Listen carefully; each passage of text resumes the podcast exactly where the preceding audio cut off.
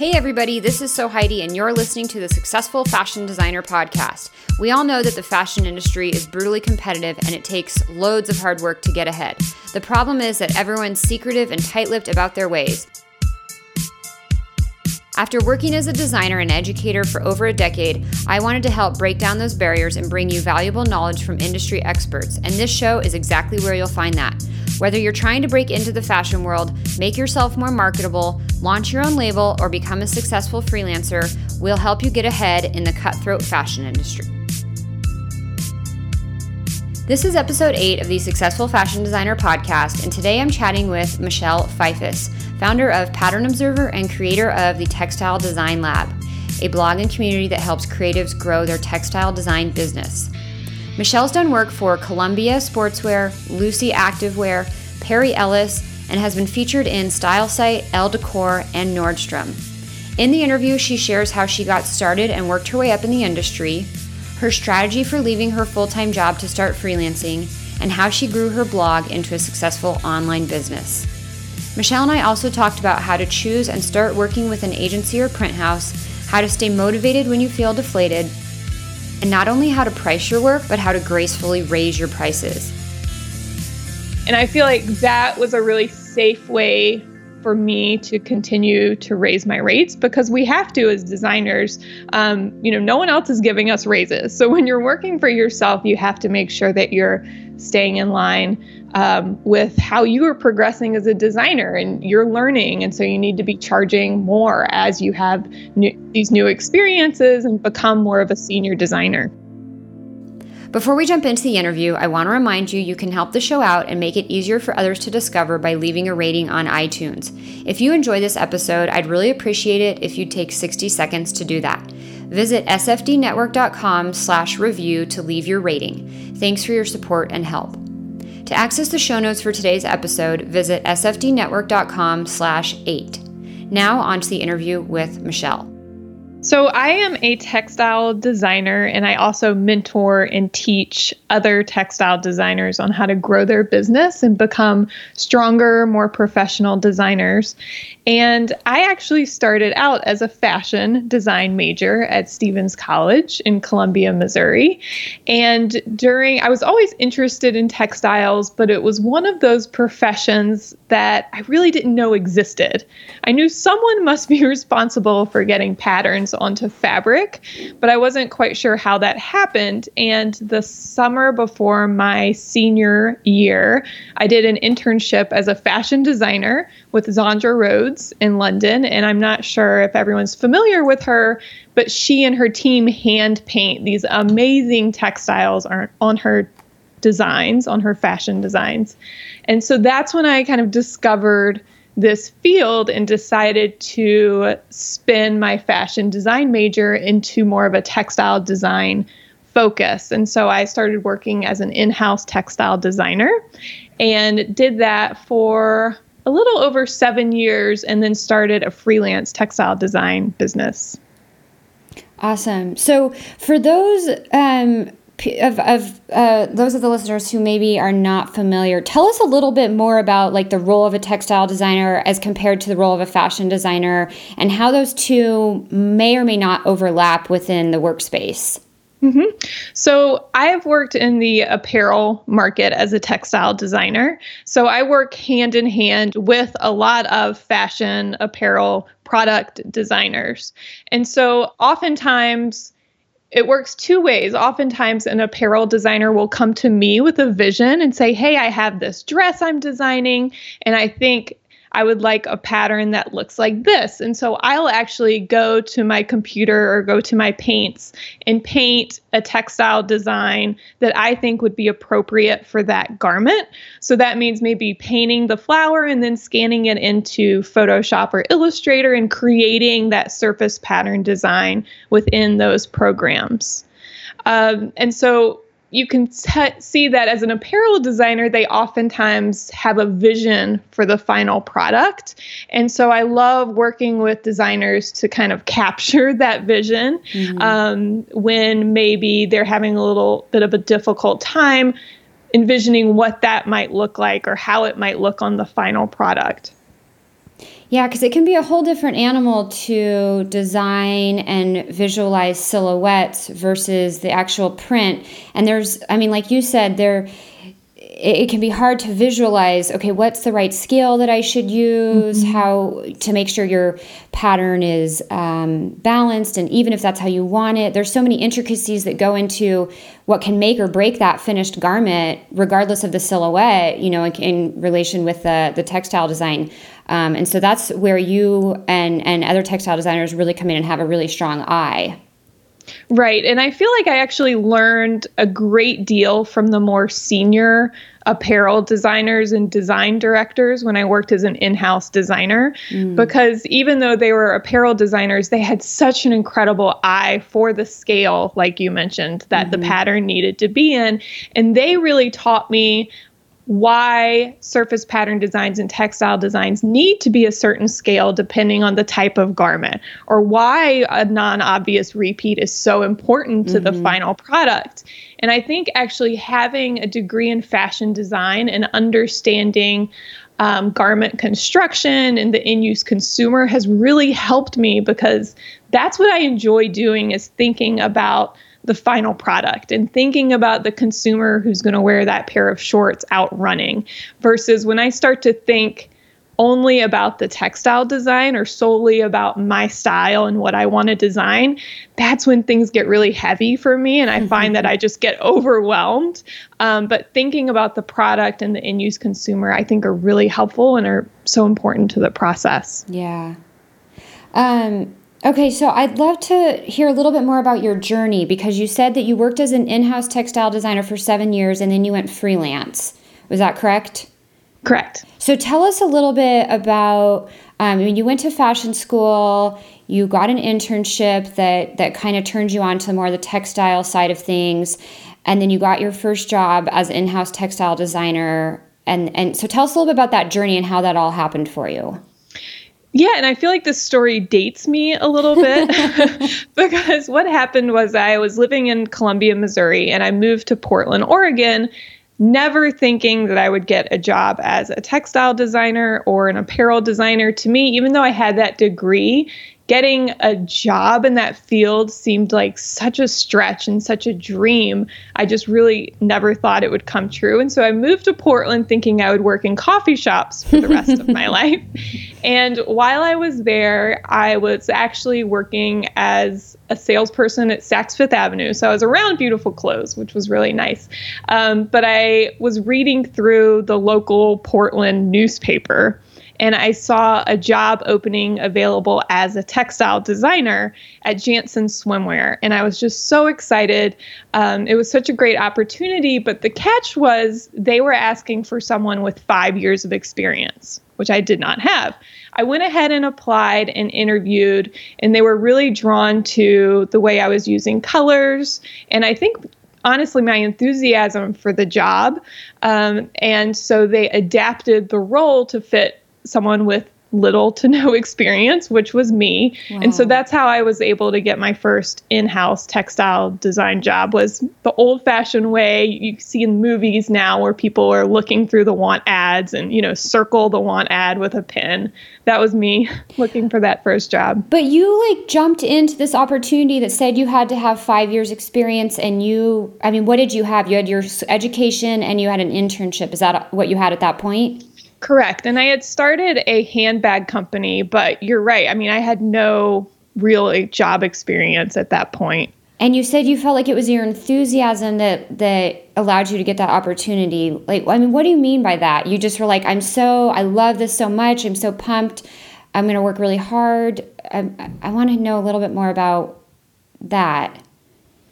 Right and it's you know slightly difficult for me because I wasn't making the decision at the time, but I mm-hmm. asked my who bec- the woman who became my boss, you know, why did you decide on me? Yeah. And that's what she said. She was really drawn to the way I used color in my portfolio, and I think the professionalism of my portfolio and the professionalism of the way I held myself mm. and just my attitude of I'll take whatever I can get. You know, I'll do whatever you need me to do, not being so fixated on coming into the role with uh, an expectation of I'm going to be a senior designer and I'm going to be designing these textiles. I mm. think when mm. you come into an assistant design position, you need to be willing to do the grunt work and be happy about it for a while. Mm-hmm. And that was definitely my job. I came into the role and I was not designing textiles for at least two years. I think they had me just focusing on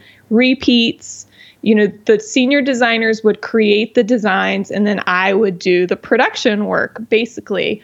Um, and it was frustrating at times, I'll be honest with you. And sometimes I got a little huffy and wanted to design the patterns because that's the fun part. But looking back on it, it was such an amazing learning experience. And creating repeat after repeat after repeat really gave me that foundation to yeah. become a stronger textile designer. Yeah. And so then you then did you advance within Jantzen? Yes. Yeah, so then I was promoted to I can't remember if the job title was junior textile designer or just textile designer. Mm-hmm. And then I moved on to Columbia Sportswear, where I started as a mid level textile designer and then was promoted to senior level textile designer there. Yeah. And how do you feel like you were able to kind of keep moving up the ladder over those couple years like you got the promotion within jantzen and then you moved to columbia mm-hmm. which is a huge name and you got a promotion within there what did, did you do anything strategic that really helped you keep moving forward and and up the ladder within your career there I'm I wouldn't say that I did anything very strategic. I am a very hard worker. Mm. And so I continued to work hard. I continued to look for opportunities within my job, but I wouldn't say it was strategic. It's more just my personality type. Yeah. Um, and that I was always looking for ways to grow and also being patient. I think, you know, you listen to my, I'm even, you know, listening to me telling this story and it seems like it happened so fast. Yeah. And it really wasn't. It's very slow. You have to wait for those promotions. You have to vocalize that this is what I'm interested in doing. I'm interested in being a senior textile designer. I'm interested in having these responsibilities. And your boss might look at you and say, okay, and just kind of walk away. But you're planting that seed and you're being just very vocal and honest with what you want to achieve, but yet not being too pushy about it and still putting in the time um, and not expecting it to happen overnight. I think is just a really important lesson to keep in mind because otherwise it can be so frustrating if you think it's going to happen so quickly. Yeah. But I like what you said about planting the seed and, and talking about, you know, where you ultimately do want to go and being vocal about that and communicating that with the people within your workspace. That's important. Um, to to, you know, say what you want and ask what you want while also being very patient and humble about getting there.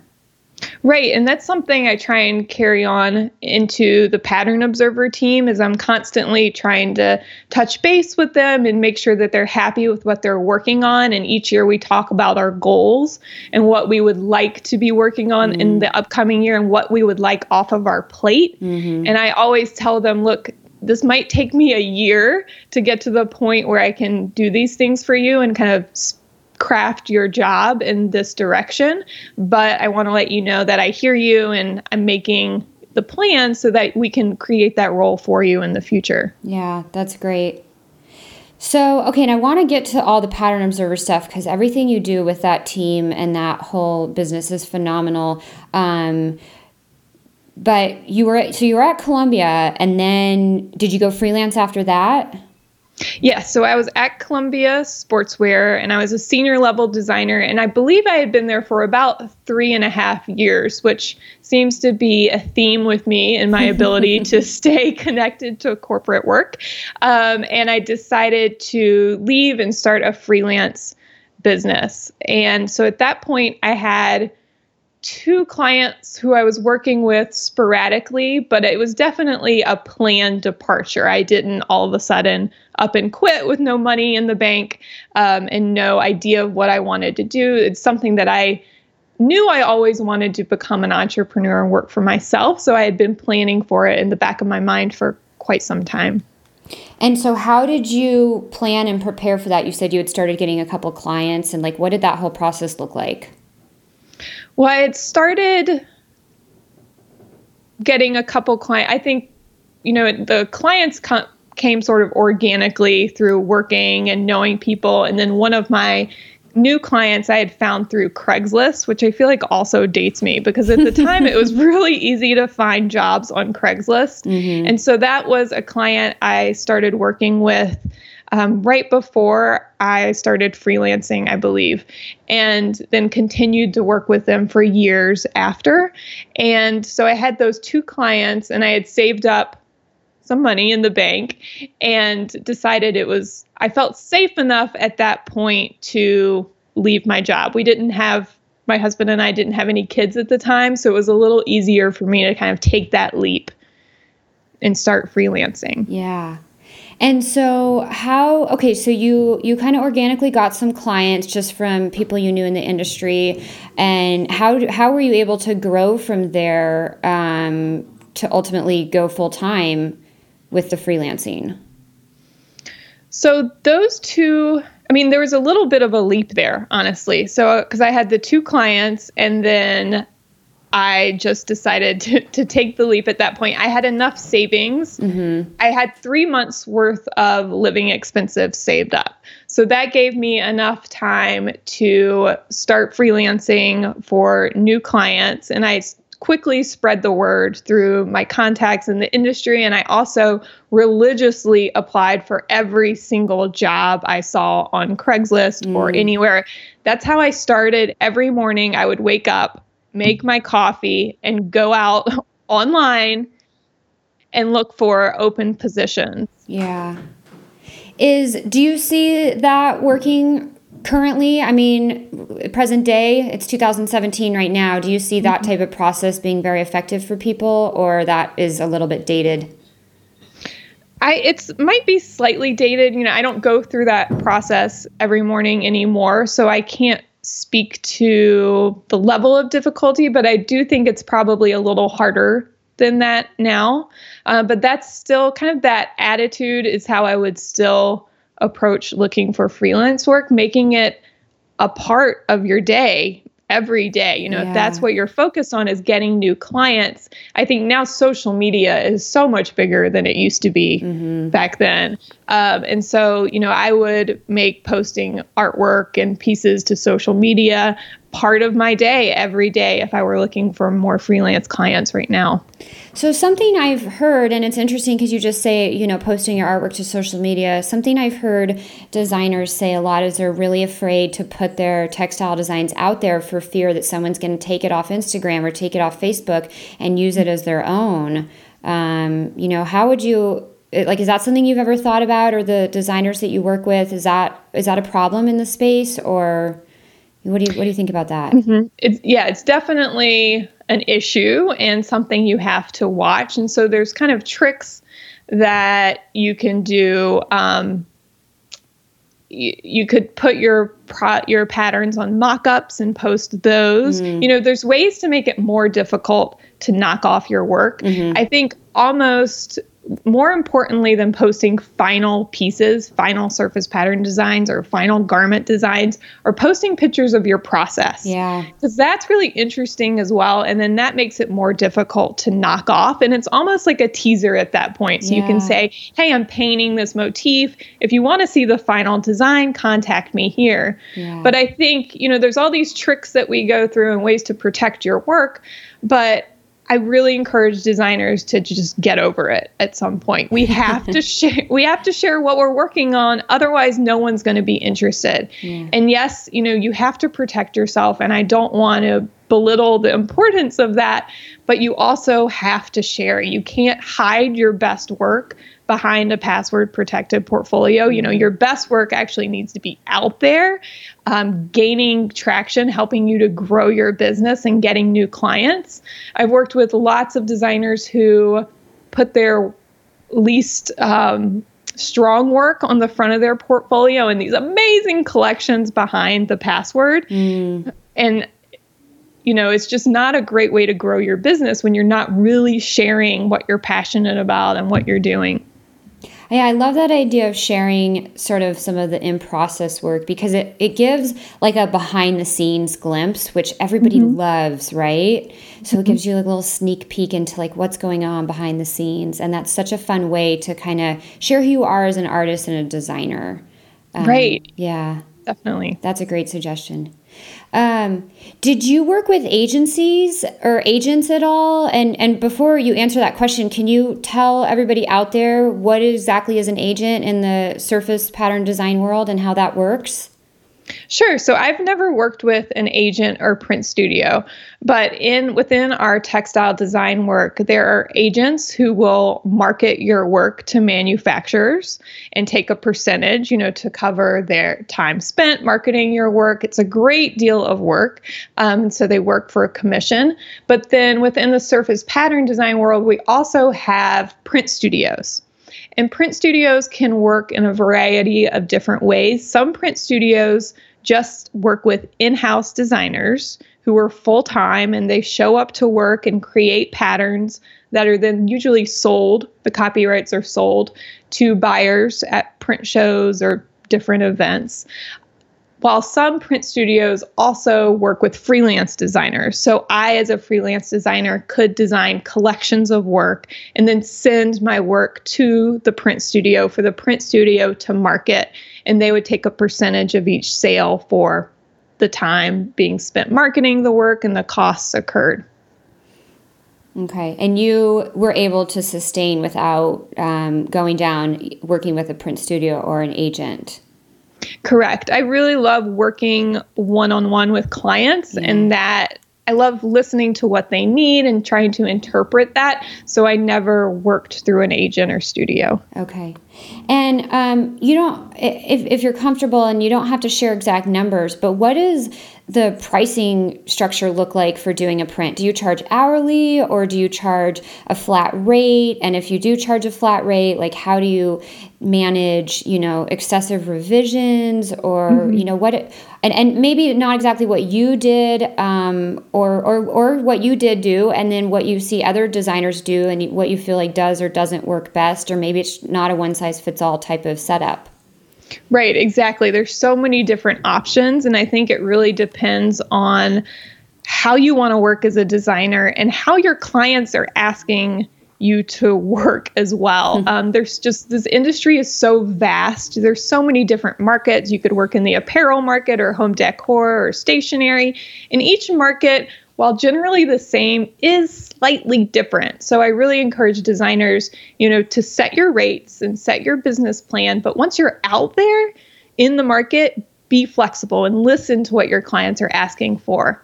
But when I first started freelancing, I charged an hourly rate. And I think when I first started, I only charged $35 an hour because I was much slower at the time. And then as I became faster, I kept raising my rate. I'm not sure if it was every year, but it might have been, you know, every year and a half, somewhere around that point. Um, and that's how I worked. I love to work by the hour. Since I've launched a studio and since my hourly rate has become a little higher, I've switched to a project rate for some of our work. Some of our work is still on, on an hourly basis. But for other work, when you're designing a complete custom pattern, for now, it makes the most sense to just charge by the project. And then we limit the amount of revisions that are included within that project mm-hmm. price. Um, and so you know, it's honestly something that I'm constantly tweaking and mm-hmm. experimenting um, to see what works the best for us and for our clients. We just want to make life easy for them. Yeah. Um, and a lot of clients really appreciate having that set price and knowing for budgeting reasons how much their print is going to cost. Rather, when they're working by the hour, there's a little bit of an unknown there for them. Um, so that's kind of the feedback that I've received on that. But designers could really charge by the hour or by the price, whichever they prefer. Yeah. And how do you like? I know having that conversation with your client, I mean, you said you raised your prices every year, every year and a half, and that can sometimes be a hard conversation to have um, you know, they might, your client might come in with certain expectations, and then you're like, well, I went from 35 to 45 or whatever the jump was. Mm-hmm. Um, how did you approach some of those pricing intricacies and, and make that a comfortable space for your client, but also feel like, you know, this is the increase that I need to get?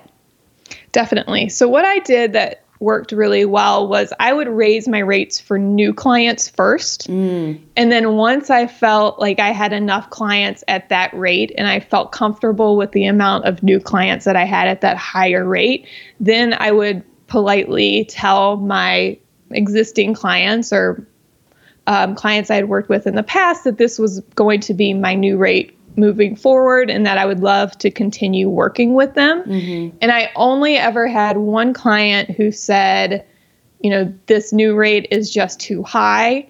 Um, I would love to keep working with you, but it's just not in our budget. And I just, you know, had politely stood by my rate and said, I have, you know, I'll continue to move forward with my new price. I would love to hear from you in the future. So that only happened once. And I feel like that was a really safe way for me to continue to raise my rates because we have to as designers. Um, you know, no one else is giving us raises. So when you're working for yourself, you have to make sure that you're staying in line um, with how you are progressing as a designer and you're learning. And so you need to be charging more as you have new, these new experiences and become more of a senior designer. Yeah, that's great advice. Um, and how do you calculate the per project price? So, what I did for that is I took the number of hours that I thought I would spend on each project and then multiplied that by my hourly rate. It's something that, again, I'm still experimenting with. And mm-hmm. so we mm-hmm. just actually raised the price of our um, pattern projects because I found that I work very quickly, and a lot of des- the designers that who I work with weren't working as fast. So we weren't really making enough money off of the per pattern project. Mm-hmm. But that's just, again, one of those small learning experiences that now we know moving forward that I need to budget for more hours within each project. Yeah. Um, yeah, great point there. And and it is kind of constantly you're kind of constantly tweaking it and and mm-hmm. it's not a perfect science. You just have to keep figuring out what works best and keep improving from there. Exactly. Um, okay, so you did all your freelancing, and then uh, then what happened next? Did you start Pattern Observer next? So when I started freelancing, I had downtime between clients, and my husband is a software engineer, and he came to me and said, "Michelle, you really should start a blog." and I kind of rolled my eyes and said, "I don't, I don't even like writing. Why would I start a blog?" Um, and but I did it. He set it up for me. So I said, well, I might as well use it. So I started blogging and then I realized that I loved it. I fell in love with blogging. And at the same time, I had a really interesting conversation where with a client where he said, he asked if I subscribe to a trend service such as WGSN. And I'm not sure if everyone knows what that is, but WGSN is a fantastic online trend service that you subscribe to, and it's wonderful, but it's also very expensive, mm-hmm. and I mm-hmm. could not afford it at the time. So my client said, Well, how do I know that you're staying on top of trends when you don't pay for a service such as WGSN? And I felt like it was this wonderful challenge. Um, he, he meant it in the nicest way, but I then turned the blog into a way to show my potential clients and show my existing clients that I know what I'm talking about. I'm staying on top of trends. It was a nice exercise for me to make sure that I was continually researching trends and that I was going through the process of doing that research and then applying it to my work because in as an in-house designer I had gotten used to using those wonderful mm-hmm. trend programs and I was scared that I was going to lose touch with the industry and lose touch with what was going on and become complacent basically about staying on top of the trends. Yeah. So that was how Pattern Observer started as a way for me to um, maintain that practice. So, for like most listeners out there who are not within a company who pays for WGSN, and even a lot of companies don't pay for it because it is quite pricey, um, what are some of your resources for staying on top of trends? Do you have free resources you check out, or um, how, how do you go about that process without paying for WGSN? So I love doing the research myself. I like taking the time again with my cup of coffee or with my wine to look at the runway shows. Mm-hmm. And I really feel like going through that process and doing it myself I'm able to really absorb the trend in a way that I don't think you get from just looking at a service or a book that someone else has put together. Mm-hmm. Um, I feel like I'm more in touch with the trend. And then I'm also able to pick up on trends that I feel like are a good fit for my clients and yeah. my customer. Again, getting myself out of, getting yourself out of this mindset of, oh, I love that skirt, to, oh, this pattern, the skirt would be perfect for my this end-use consumer. Um, and so I think just going through the runway shows on Vogue.com um, or Pinterest is great for that as well. And, you know, pinning what you like, pinning what you think is perfect for your clients. And now I actually do have access to WGSN, but I still go through that process um, with our team of just looking at the trends and seeing what we think will resonate more so for our print and pattern clients. Yeah. Yeah, so it's a little more work, but you do, I think, start to see things differently when you look at it through your own lens and you look at each mm-hmm. of the mm-hmm. individual pictures one by one instead of looking at these mood boards and these trend boards that these services put together that are really meant to to show you exactly what they want you to see. Right um, I think you're able to pick up on things that it's more inspiring to me. And I think as a designer, you're able to pick up on little details that resonate with you mm-hmm. and inspire you to, you know, run off with an idea to design a new garment or design a pattern um, that maybe someone else wouldn't have picked up on because it's we each have our own creative personality. And so we'll notice different things. Yeah. Okay, so you you started um, incorporating some of the trend stuff within your blog to to show. You know what? I I, I do keep up on this stuff just because I don't subscribe to WGSN. Um, and then what happened? So then I started getting lots and lots of emails from other textile designers, graphic designers, and surface pattern designers who wanted to know more about what I was doing and was asking, they were asking for advice. And it got to the point where I could have sat there and answered emails all day long and not done any work. And at one point, I that's what I was doing. I was just talking to people online all day long. And I thought, wait a second, I have bills that I have to pay next month. I need to get back to my client work. Um, and so I then I began kind of packaging what I was sharing into courses. Um, so that it was easier for everyone to get the information and I was also able to earn money off of the time that I was spending um, sharing this information and sharing what I was working on because it is a very time consuming process. Yeah. And that was back in, when was that? 2000? That was, I think it was back in 2011. So you were pretty early to the online course space. Yes. It's kind of a new a new thing at that time. It was. It was a lot of fun. Yeah.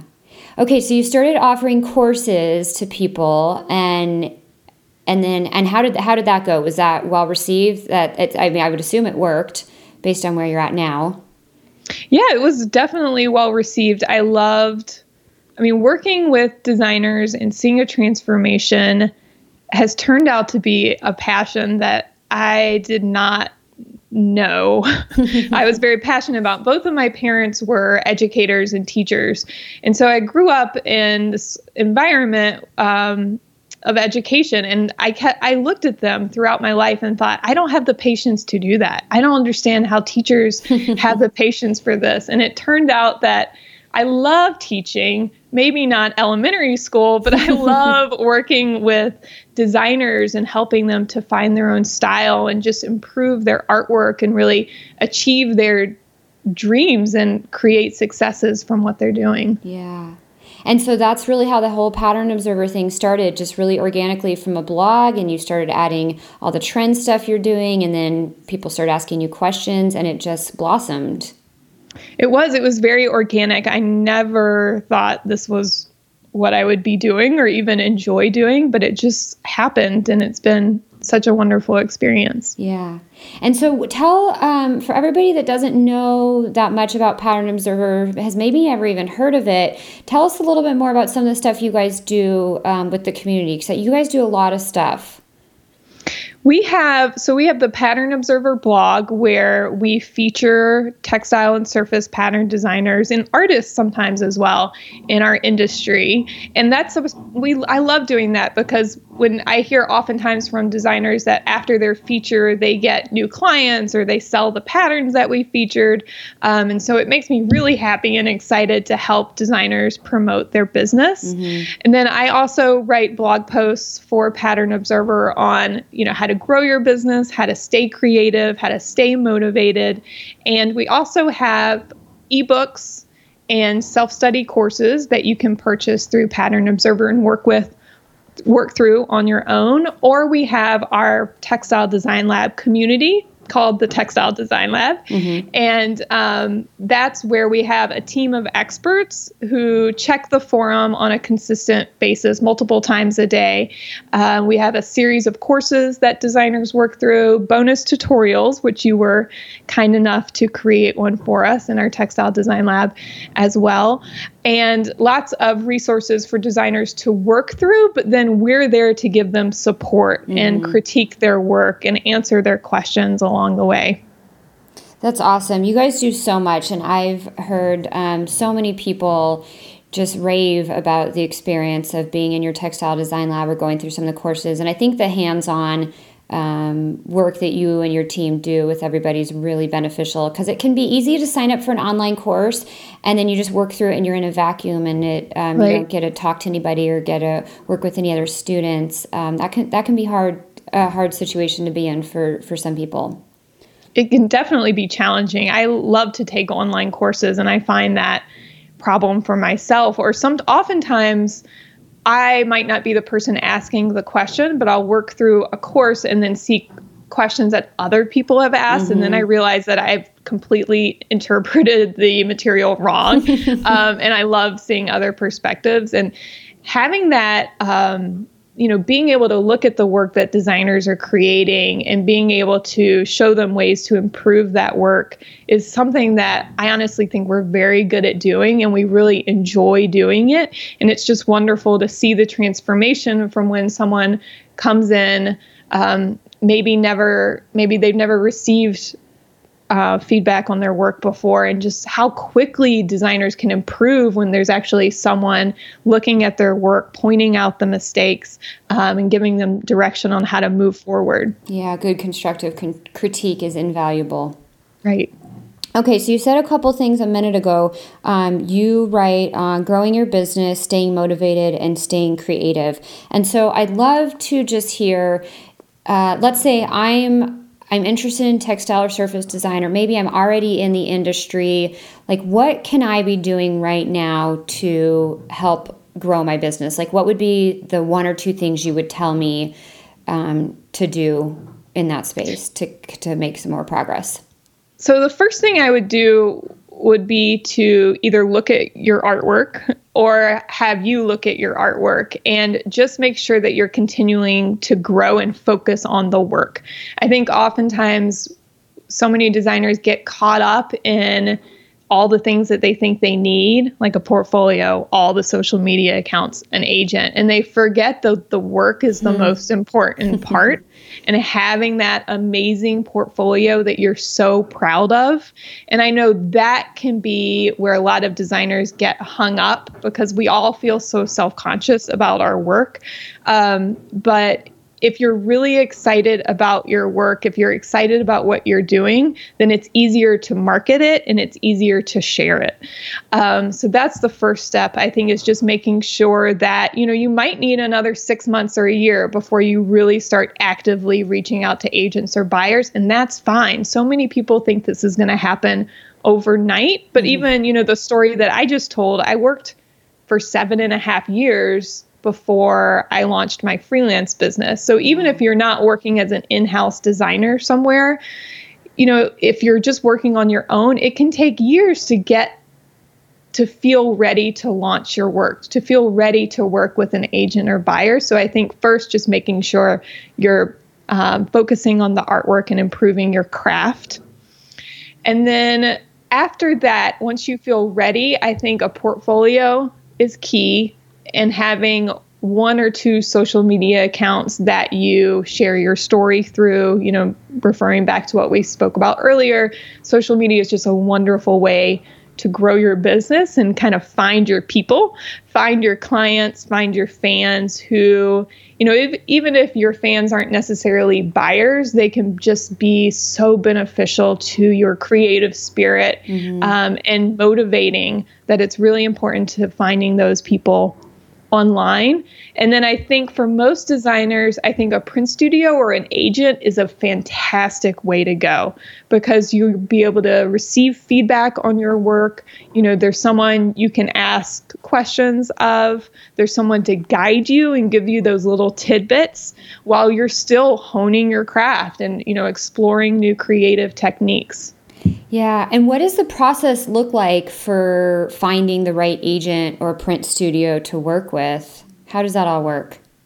So, what I recommend is that you do your research into the various agents and studios. And there's lists online that you can find, but I recommend just typing in print studio or design agents or art art licensing agents and kind of see what you come up with um, because you might find something different. Again it's all about your your artistic eye and what what you land upon.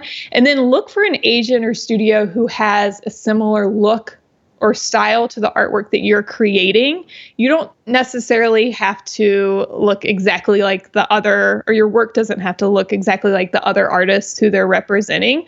But just ask yourself as a creative person would you see your artwork hanging well? on it in a sales booth next to the other artwork that you see. Mm-hmm. I think that's a really big point that a lot of designers miss is they reach out to you know every agent who they can find um, and then they don't hear back. But oftentimes there's a disconnect there between the artwork that the artist is creating and the artwork that the agent's selling. And so that would be the first step is to kind of find your ideal agent or print studio match and then reach out to them you know of course following the guidelines that they mention on their website for getting in touch with them. Yeah and what about like going to shows and markets and and print shows and stuff? Is that a good space to go and network or you know, what what does that look like if I'm an independent textile designer and I'm trying to um, get out there more?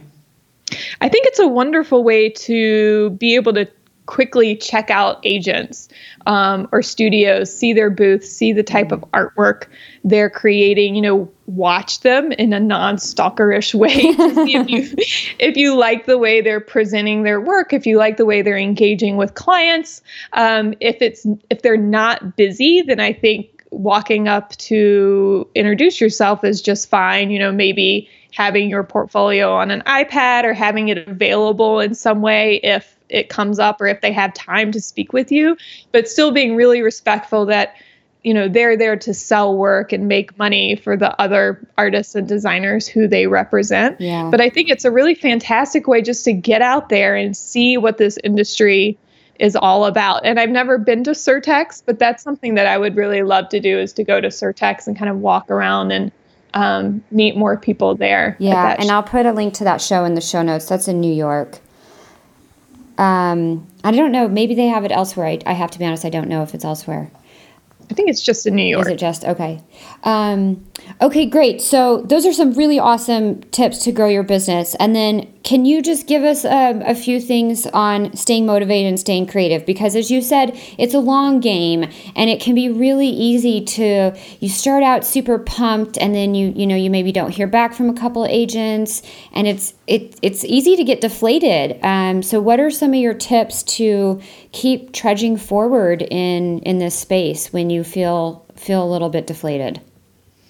Um, yeah, just quickly going back to what I said about Surtex, I think you're right. After I said that, I think they are. They do have another show in maybe Shanghai or somewhere else. I just wanted to say that before we moved on. Okay. I think I was wrong about that.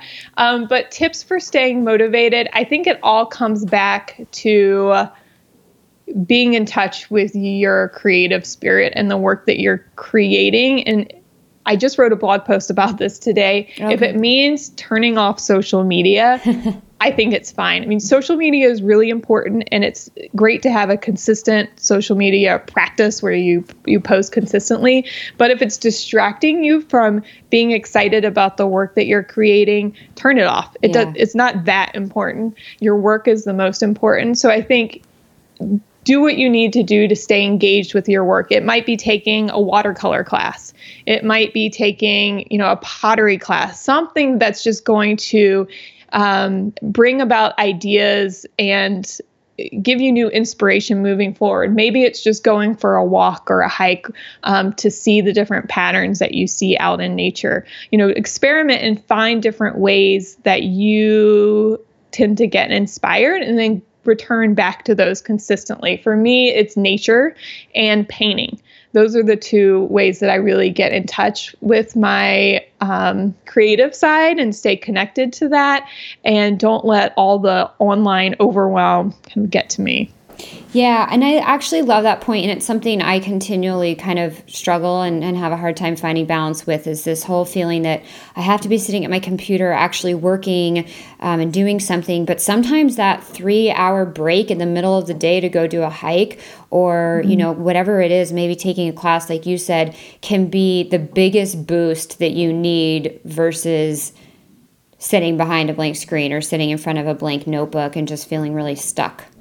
Right. Looking at that white blank screen is the worst feeling ever. And I totally agree that it's just more efficient to close it down when it gets to that point and go do something else. Even if for me, washing the dishes really helps, and then I'm kind of multitasking.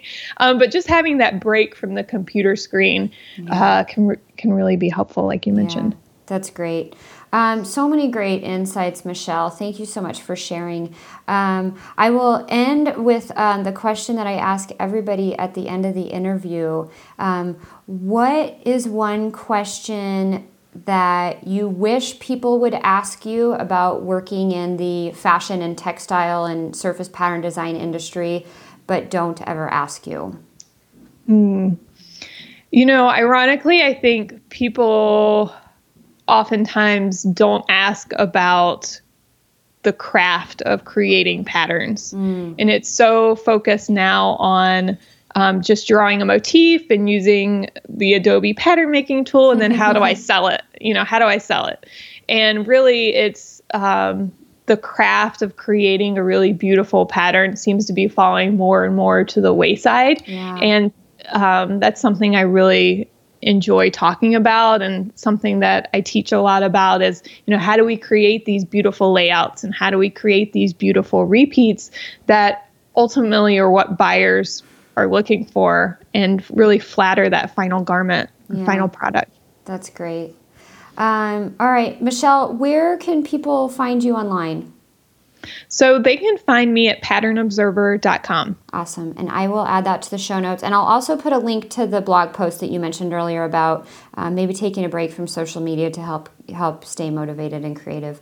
Um, and is there anything you're working on that you'd like to share with everybody? we have our upcoming Summer of Creativity course in the lab that we're really excited about, and that launches July 17th. And so the summer's hectic it's overwhelming for a lot of people because their children are home from school. um, and so for the summer of creativity, we just focus on really fun artistic techniques that you can apply to your textile and surface pattern design work. And it's a we ran it last year and it was so much fun. It's um, just a really fun creative experience and a way to get your creative juices flowing again. So everyone awesome. should be on the lookout for that. Okay, awesome. And is there a link, a specific link to that that I can put in the show notes, or would would you suggest people go to your site and sign up for the list? Yes, they could sign up for the Pattern Observer list. Um, would be the best way to hear about that. Okay, awesome, awesome. Thank you so much, Michelle. This was really fantastic, and thank you for sharing all the great advice and insights um, to to help people make it in this crazy industry. Thank you so much. This was a blast. Thanks for listening to episode 8 of the Successful Fashion Designer podcast. If you'd like to learn more about any of the resources mentioned in this episode, visit the show notes at sfdnetwork.com slash 8. And since you made it this far, you must have liked the episode. If you can take 60 seconds to leave a review on iTunes, it helps the show a lot and makes the podcast easier for people to discover. It's super easy to do, and I'd really appreciate it. Visit sfdnetwork.com slash review to leave your rating, and thanks for your support and help.